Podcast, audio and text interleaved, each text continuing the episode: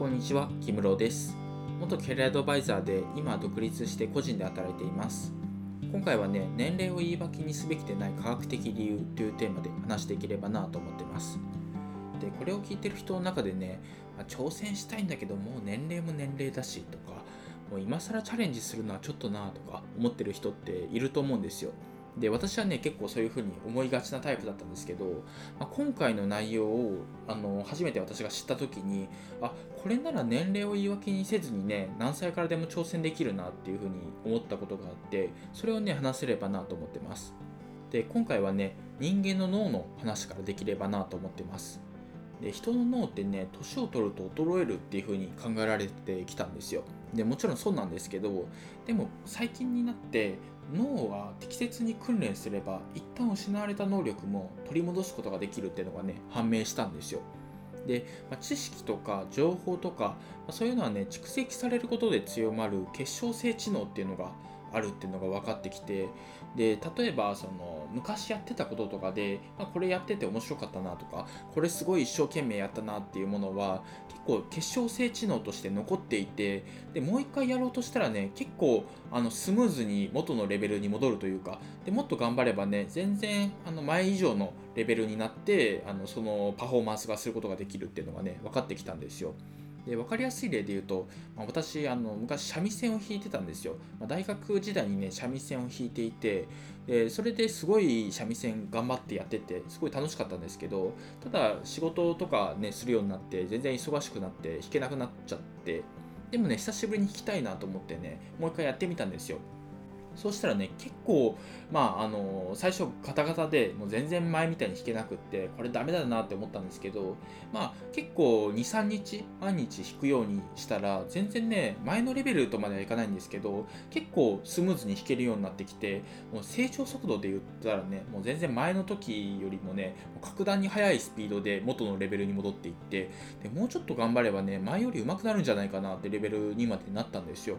だからねこれ絶対ねこの結晶性知能だなと思っていて、まあ、知識とか情報っていうのがね、まあ、私の、ま、体に染みついてるというか脳に蓄積されてるんだなっていうのが分かってきてだからねあ結構これと同じ経験をしたことがある人もいるんじゃないかなと思っていて、まあ、例えば他の楽器でもそうですしあと何かすごい昔勉強したこととかで全然あのもう一回復習したら思い出せるとかそういうのって結構あると思っていてだからこそねあの今もう一回、まあ、楽しければやってみてくださいっていうのもあるんですけどそういうのをね今の時代だからこそお金にも変えられるなと思っていて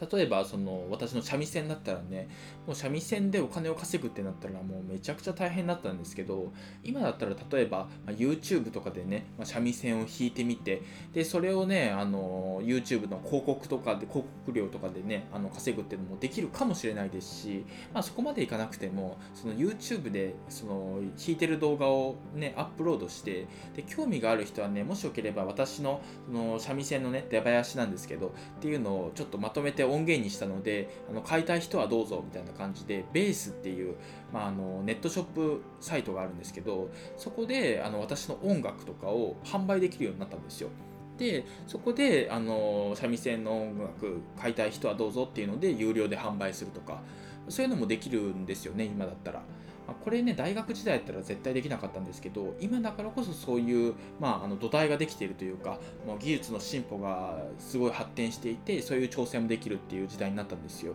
で結構ね私はそういう三味線でね何かビジネスをやったろうっていう気持ちはないんですけどただあのミュージシャンとかで、まあ、あの全然無名の人とかでも YouTube で動画をアップしてで興味がある人はねあの曲買ってくださいっていうので、まあ、そういうところで音楽を販売してるって人はね増えていてで結構大きいお金をね稼いでる人もいるんですよ。何十万とか稼いでる人はねあの結構出てきていて。だからね、もう前だったらね、CD デビューをしないと全然売れませんみたいな、そういう感じの世界だったと思うんですけど、今だったらそういう趣味とかをお金に変えるっていうのもできるようになってきてるので、もしね、昔やっていて楽しかったなとか、ちょっと副業やってみたいんだよなっていう人はね、昔の何かあの経験っていうのをね、掘り起こしてみて、お金に変えるとか、もう一回挑戦してみるっていうのもね、ありなんじゃないかなと思いましたという、そういう話でした。というわけで今回は以上なんですけど、今回はね、年齢を言い訳にすべきでない科学的理由というテーマで話してきました。これはね多分他であんまり話されてない内容だったかなと思うので是非興味がある人はね、あのー、こういう形でね前やってみたこととか